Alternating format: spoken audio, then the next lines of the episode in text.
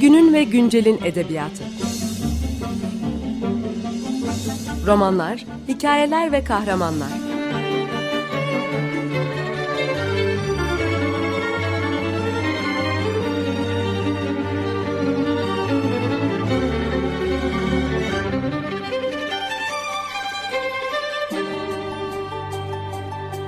Hazırlayan ve sunan Seval Şahin.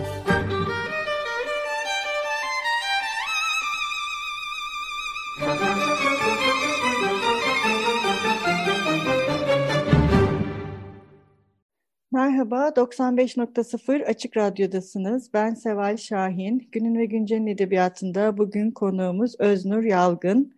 Merhaba Öznur Hanım, hoş geldiniz. Merhaba, hoş bulduk. Ee, Öznur Hanım bin dokuz yüz seksen altı yılında İzmir'de doğdu. Ege Üniversitesi İngiliz Dili ve Edebiyatı bölümünden mezun oldu. Öyküleri Notos, Sözcükler, Kitaplık, Öykü Gazetesi, Öykülem, Sarnıç, Edebiyatist dergilerinde yayınlandı. Venin Rom adlı oyunu iki bin on yedi iki bin on sekiz sezonunda sahnelendi ve bugün konuşacağımız Ağır Küre adlı hikaye kitabı da yayınlanan ilk kitabı ve e, iki bin yirmi yılında Everest Yayınları tarafından e, yayınlandı. E, Öznur Hanım, kitabınızın adı Ağır Küre. E, bu Ağır Küre, bu kitaptaki e, tüm hikayeleri kapsayan bir metafor mu? Yoksa siz bu metaforu biraz da böyle, e, çünkü mekanla ilgili de bayağı sorun, yani bir mekan sorunu var hep karakterlerin. Mekanla kurdukları bir ilişki var. E, ona bir gönderme yapmak için sizin bulduğunuz bir kelime mi? E, oradan başlayalım mı? Tabii olur. Ee, Ağır Küre'yi aslında ben bulmadım. Ee, bu isim çok hoşuma gitti benim açıkçası ve öykülerin bütün ruhuna, kitaba, bütün dosyaya uyduğunu düşündüm. Ee, yazar, öykücü arkadaşım Çiğil Kurtuluş, o kendisi bu ismi bulmuştu ve o benim bütün şimdiye kadar yazdığım öyküleri bilir. Ruhunu, dünyasını, öykü evrenimi o çok iyi biliyor. Ve ben kitap için isim bulamadığımda o bana Ağır Küre ismini önerdi. Özellikle birleşik yazılacak diye ona dikkat çekmişti ve Ağır Küre ismini şimdiye kadar aldığım yorumlarda hep kitabın bütününü iyi yansıttığı söylendi. Bu daha önce de soruldu bana. Ben de açıkçası Ağır Küre'nin tam uyduğunu düşünüyorum. Hala aynı fikirdeyim. Dediğiniz gibi yani yer küre değil ama aslında biz bu coğrafyada ve tarihin tam bu anında, hikayeler de onu yansıtıyor aslında. Sanki bu kadar ağır olmaması gerekiyor. Yani bu kadar ağır ve yüklü olmamamız gerekiyor ama o ağır ve yükün olduğu öyle bir yer kürenin öyle bir zamanında geçiyor bu öyküler. O yüzden açıkçası ben iyi yansıttığını düşünüyorum. Evet evet, kesinlikle çok iyi yansıtıyor. Ee, hikayelere baktığımızda E... bir takım e, temaların ortaklaştığını görüyoruz. E, işte kaçış, huzursuzluk, bir şeye dahil olamama hissi. Ya o yüzden hani ağır küre, bir yerde olmak ama o yere dahil olamamak. Hep böyle onunla ilgili evet. Bir sorun var. E, bir de uzaktan izleme, mesafe. Yani sanki ağır küre e, bütün e, hikayelerinde bu temaları ama aslında en çok mesafe ve uzaklığı e, imliyor gibi e, geldi bana. Özellikle son üç hikaye öyle, izleyici ve sallantıda artık bu uzaklığın bir başka ülke olduğunu e, mekan e, görünür e, kılmaya başlıyor. Öyle mi gerçekten sizin böyle e, mesafe ve e, uzaklıkla ilgili kurduğunuz ilişkinin kitabı mı e, Ağır Küre? Bu yorum şu an duyduğumda çok hoşuma gidiyor aslında. Teşekkür ederim ama hiç öyle düşünerek aslında kaleme alınmadı öyküler. Çünkü bunu daha önce de başka söyleşilerde hani yazılı olarak dile getirmiştim. Hepsi çok farklı zamanlarda yazıldı öykülerin. Ve sizin özellikle son üç öykü diye aslında bir toplamanız da benim için dikkat çekici. Çünkü son üç öykü en son yazılan öykü ve o son üç öykü ben kendim göç ettikten sonra yazdım. Ben şu anda Kuzey İrlanda'da yaşıyorum. Kuzey İrlanda'dayken yazdığım ve en son dönemde kitaba dönüşmeden önce dosyaya son eklediğim üç öykü. Ee, aslında onun mesafenin, yani ister istemez belki benim bilinçaltımda hani onun yansıması, ruh hali de size geçmiş diyebilirim. Mesafe kitaba dair şimdiye kadar gelen yorumlarda ya da tanıtımında aslında hep işte kendi çeperinde kalmayı arzulayan diye geçiyordu tanıtımında. Bana da şu ana kadar aldığım yorumlarda yani aslında dahil olamıyorlar. Bu olayları kendileri de başlatmıyor. Ama tam da bizim yine Türkiye'de yaşadığımız ruh hali diye düşünüyorum. Özellikle kültür endüstrisindeki aktörler mi diyeyim, okurlar, biz bunlara hep seyirci kalan, izleyici kalan daha ağırlıklı taraftayız. Üzerine kalem oynatıyoruz, söz söylüyoruz. Ve ben de bu kitapla buna dahil olmuş oldum. Bunu da arada sorguluyorum. Yani ben burada bizzat aktörü olmayan karakterler o izleyici mesafesinden yine aynı söylemi üretmiş oldum mu? Buna nasıl bir katkıda bulundum bilmiyorum. Böyle sorular uyandırıyor bende de. Ben öyle düşünmüyorum çünkü bu uzaktan izleme haliyle bir şeye dahil olamama hali aslında birbiriyle akraba hisler ve birinin diğerini beslemesi ve sonrasında bunun gelmesi de çok anlaşılır gibi geliyor. Mesela işte ilk öykülere baktığımızda bu uzaktan izleme halinin oldukça mesafeli olduğunu mesela görüyoruz. İşte kazlar burada itlaf edilecekler havaalanı e, yapılacağı için. Kuşların hmm, kesmemesi gerekiyor yollarını. Yeni bir yıl, işte H.K, Meryem, önemsiz. Mesela bu ilk hikayelerdeki e, uzaklık e, kahramanın, e, yani anlatıcı kahramanın asıl kahramanlara o, bilerek bir mesafeli bakışı var sanki burada. Yani çünkü bu olayların hepsi çok trajik.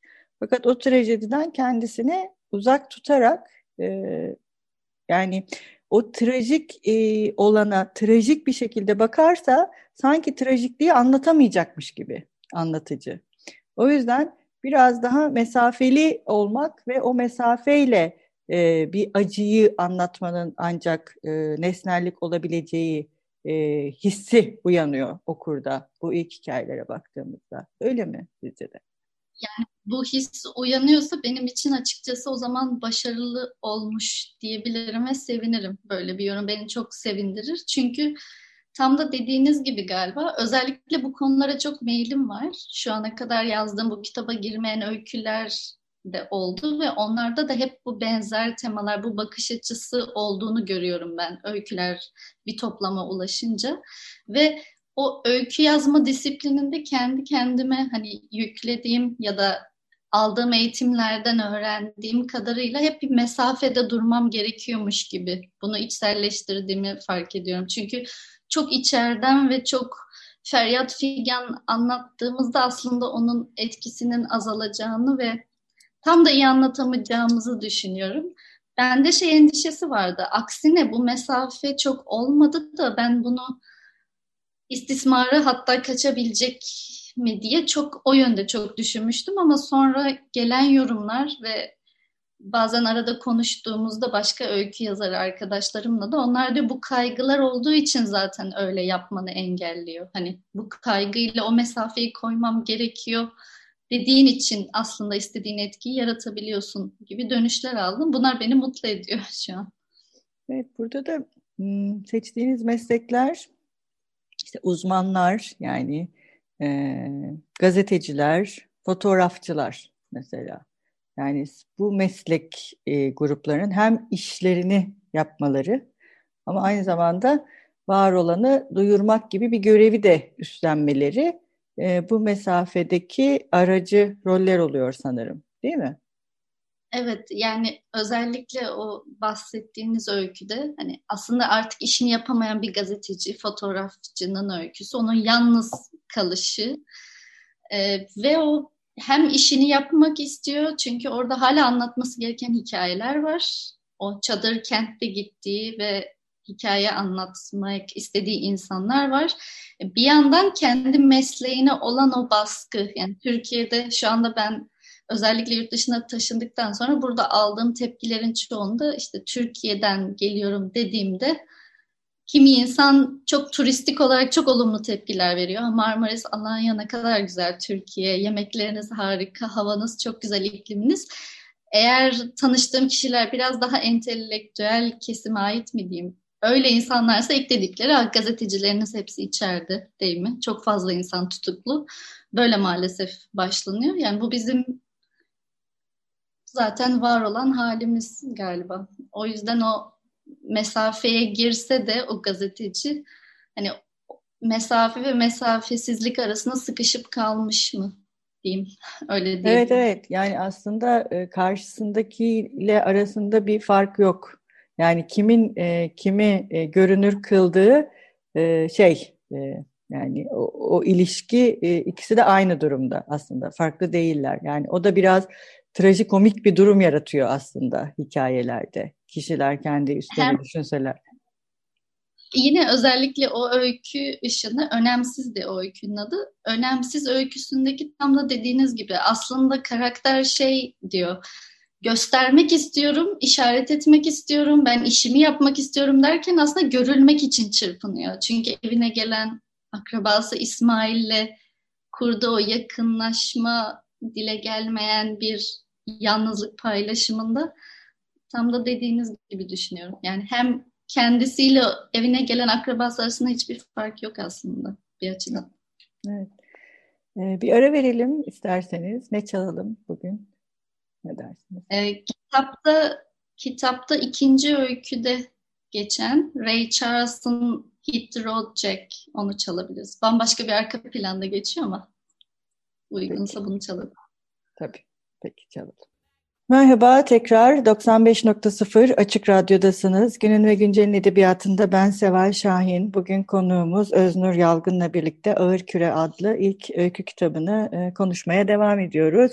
Programın ilk bölümünde e, Öznur Hanım'ın eser e, kitabındaki genel temalardan ve bunların kahramanlar üzerindeki etkilerinden ve anlatıcı ile anlatılan kahraman arasındaki mesafenin de zaman zaman hikayelerde ortadan kaldırıldığından söz etmiştik.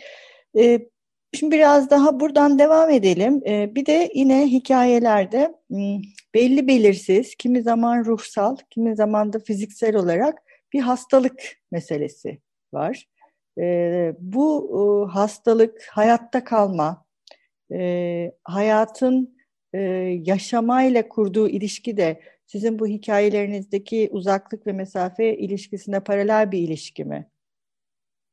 Mesela yan yana ilişkisi öyle, yan yana hikayesi, işte kan, kan aranıyor hastanede. Evet. Evet. Bunlar ya da işte yani. Kör, son mavilikte gerçekten hani kahraman hasta, yani bir travma mı geçiriyor yoksa bir vesveseli bir hal içerisinde mi, onu çok anlayamıyoruz yaşadığı şeyi. Buyurun. Aslında böyle yine yorumlamanız beni yine sevindirdi mi demeliyim, nasıl desem bilemedim. Çünkü aslında benim şu an bu kitap dışında yeni yazmak istediğim öykülerde ya da daha ileride şu an hayal ettiğim projede hep hastalık ya da öyle derin, hatta yani sarsıcı bir fiziksel ve zihinsel bir hastalık anlatmaya meylim olduğunu keşfettiğim bir dönemdeyim. O yüzden şimdi sizin bu kitapta ilk öyküde bu tespitiniz benim için çarpıcı oldu açıkçası. Yani burada dediğiniz gibi ben şeye çok ilgi duyuyorum. Bir insanın o sağlıklı atfedilen zihni, bir sağlıklı bir kabul ediliş var. Bu psikiyatride, psikolojide bir sağlıklı insan tanımı var. Bu bana hep çok ilgi çekici geliyor ve o kriterlere çoğumuzun, aslında birçoğumuzun uymadığını da düşünüyorum. Yani çünkü öyle kriterler var ki bazen hep şey düşünüyorum.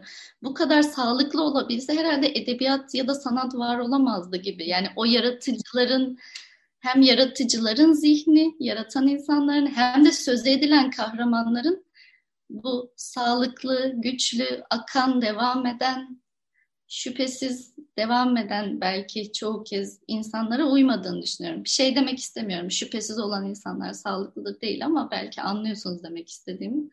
E, bu yan yana öyküsünde ya da öbür dediğiniz öykülerde özellikle zihinsel belki rahatsızlık çoğu öyküdeki karakterde katılıyorum. Bunun olduğunu düşünüyorum. Çünkü bana o anlar, o karanlık, o dile gelmesi zor gri alanlar çok çekici geliyor. Yani bir insanın bakıp, hatta şu an kitap dışına yazdığım bir öyküde de öyle. Yani nasıl oluyor bir insan tutup ben bunun üstüne yürüyebilirim diyor. Ama öbürleri için bu çok saçma bir durum. Ama aynı zamanda o kişi belki dünyadaki en başarılı yetenekli şey şampiyonu, sporcu. Hani bu ara bu hikayeleri araştırıyorum mesela.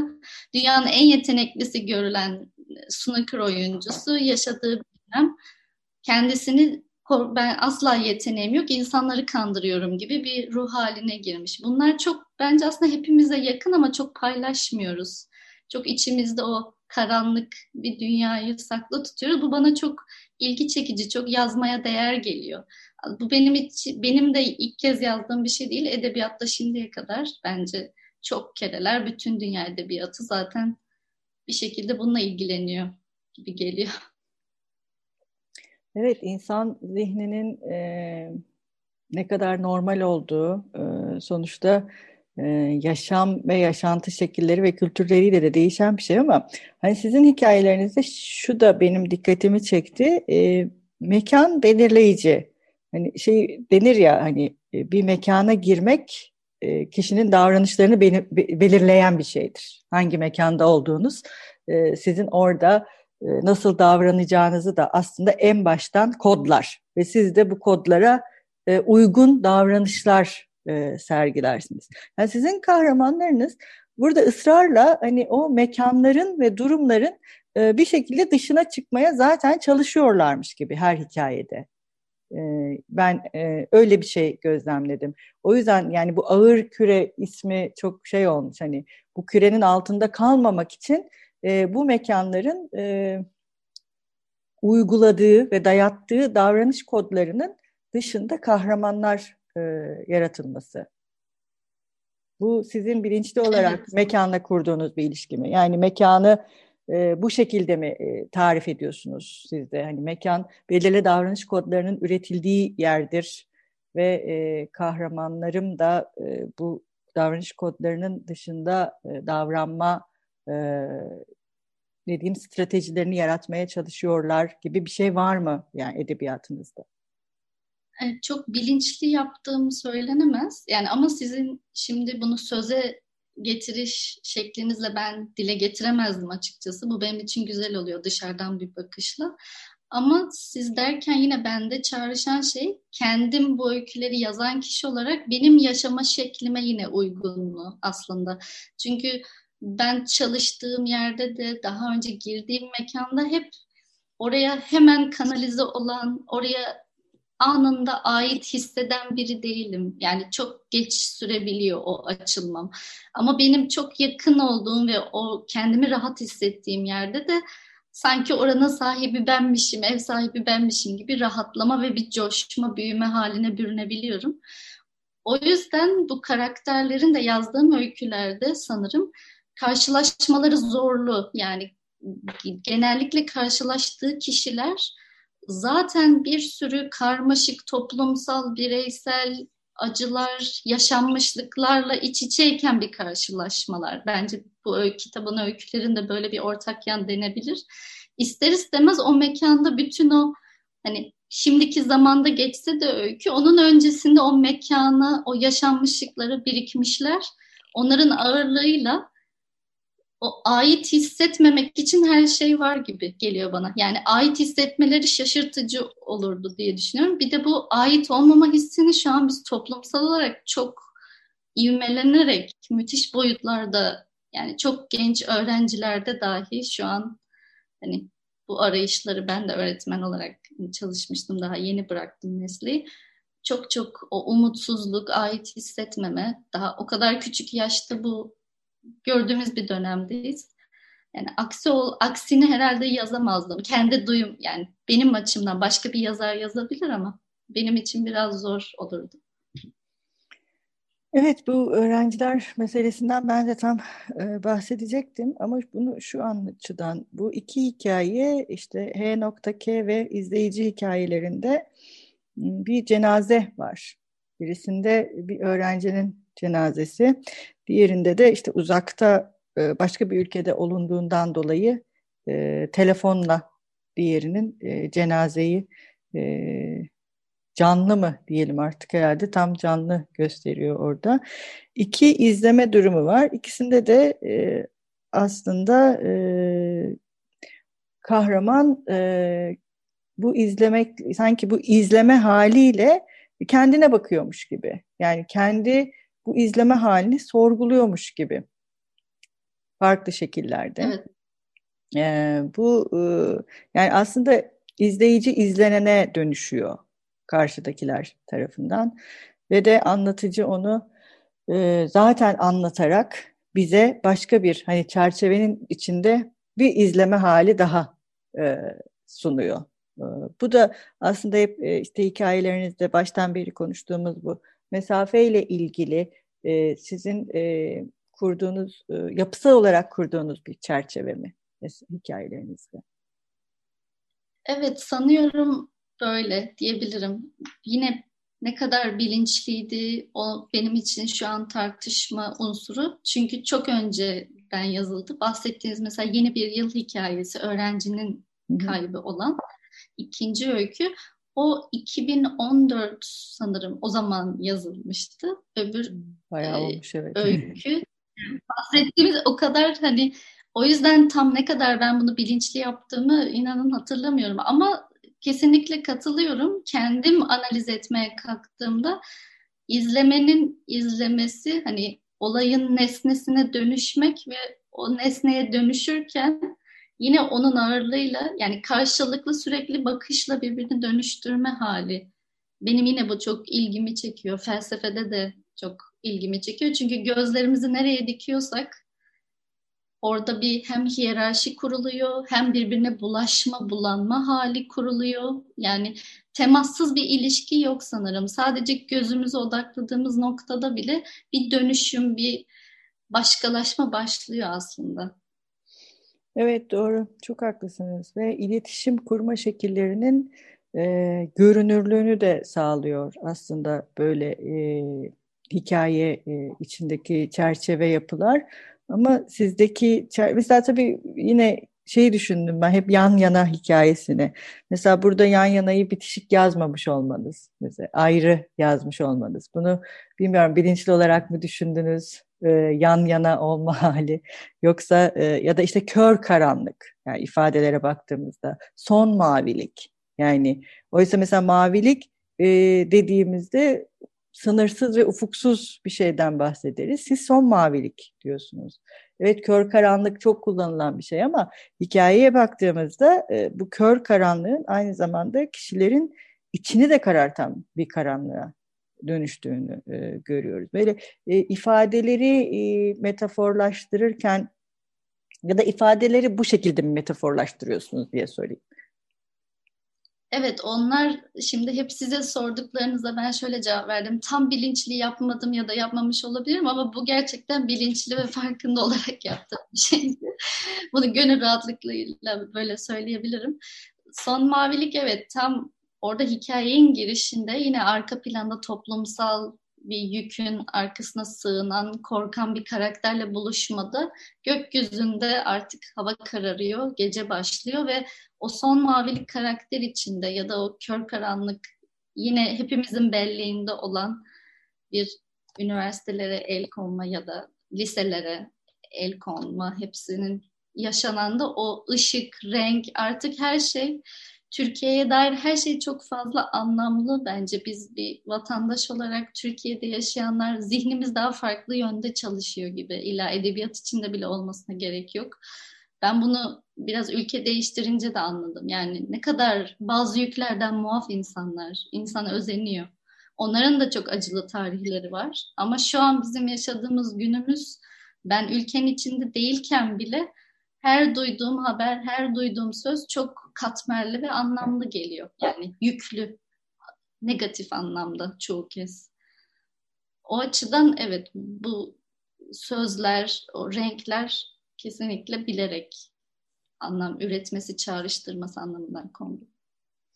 Evet, Öznur Hanım, programımızın sonuna geldik. Çok teşekkür ederiz konuğumuz olduğunuz için evet. biz e, programımızda e, dinleyicilerimiz evet. ve okurlarımız için, e, okurlarınız için e, bir e, parçayla e, veda ediyoruz.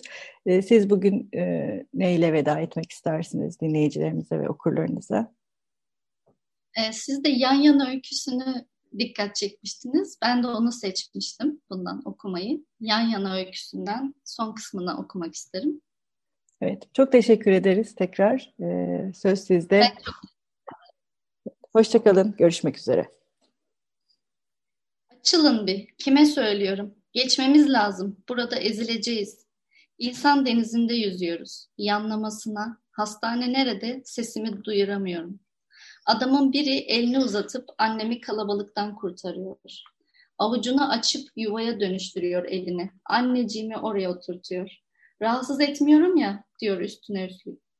Başında oturmayan şapkası elinde partisinin bayrağını dalgalandırırken bize gülümsüyor. İyi bir adam bu diyorum. Baksana Ayla, ne kadar iyi bir insan. Beyefendi, asıl biz size teşekkür ederiz. Seçim zaferini alkışlarken avuçları patlayacak. Adamın çocuksu heyecanına kapılıp gülmeye, gülümsemeye, parmaklarının içinde tepinmeye başlıyor annem. Kalabalıklardan hoşlanan bir kadının annem olarak geri gelmesi. Yaşam dolu, kanlı canlı bir dönüş. Kaç zamandır temel, tek eksiğimiz meğerse onun eliymiş. Sonra ne oluyorsa oluyor işte. Birdenbire çöküyor karanlık. Zamansız salalar okunuyor. Bir kırık, cam kesiği patlatıveriyor yüzleri olduğu yerde. Sevinç çığlıkları atarak düşen insanları alkışlıyor annem. Adamın çalışkan, güzel ellerinden parmakları kopuyor. Yalnız annem ayakta. Bir tek o gülümsüyor. Kırmızıya kesilmiş bütün meydan kan içinde. Günün ve güncelin edebiyatı. Romanlar, hikayeler ve kahramanlar.